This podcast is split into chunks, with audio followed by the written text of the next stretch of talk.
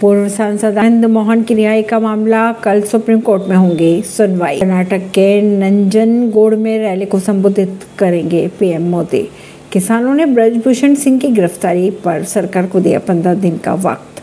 CM Sukhvinder Singh ने कहा, हिमाचल की तरह हम कर्नाटक में भी सभी वादे पूरे करेंगे। मणिपुर सरकार के अनुरोध पर केंद्र सरकार ने आईएएस विनीत जोशी को मणिपुर वापस भेजा।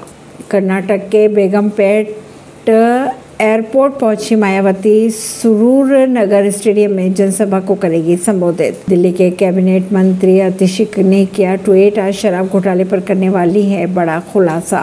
दिल्ली के टिकरी बॉर्डर पहुँचा महिला किसानों का जत्था। पुलिस के रुकने पर की नारेबाजी। सिंघो बॉर्डर पर पुलिस है मुस्तैद बैरिकेटिंग और मिट्टी से भरे डंपर किए गए तैयार। ऐसी ही खबरों को जानने के लिए जुड़े रहिए जनता सरिश्ता पॉडकास्ट से। परवीन ऋषि नई दिल्ली से